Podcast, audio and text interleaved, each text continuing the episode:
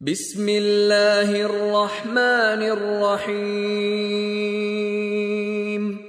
قل أعوذ برب الفلق من شر ما خلق ومن شر غاسق إذا وقب ومن شر النفاثات في العقد ومن شر حاسد إذا حسد. Sura Al-Falak Ang bukang liwayway Sa ngalan ng ala, ang mahabagin, ang maawain.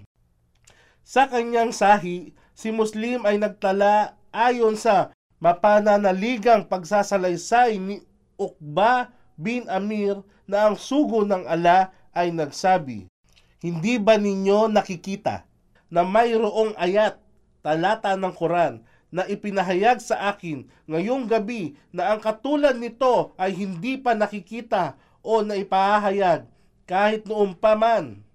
Ito ang Sura Falak, labing isa, at Sura An-Naas, isandaan labing apat. Sahi Muslim, Volume 1, Hadith bilang 558. Sa isang pagkakataon, isinalaysay ni Ukba na habang siya ay naglalakad na kasama ng sugo ng ala, siya ay tinawag, O Ukba, dapat ba kitang turuan ng dalawang sura na pinakamainam ng sura upang bigasin ng mga tao? Ako ay sumagot na, sabihin mo sa akin o sugo ng ala, kaya tinuruan niya akong bumigkas ng sura Al-Falak at sura An-Naas.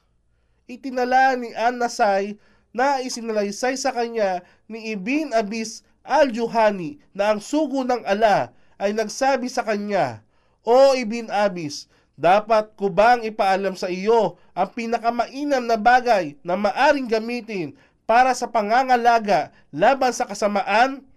Siya ay sumagot, Sabihin mo sa akin, o sugo, ang ala. Ang sugo ng ala ay nagsabi at binigas niya ang Sura Al-Falak at Sura An-Naas. Sabihin mo, ako ay humihingi ng pagligap sa Rab.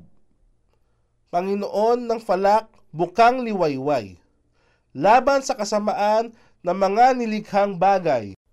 Laban sa kasamaan ng gasik, kadiliman ng gabi.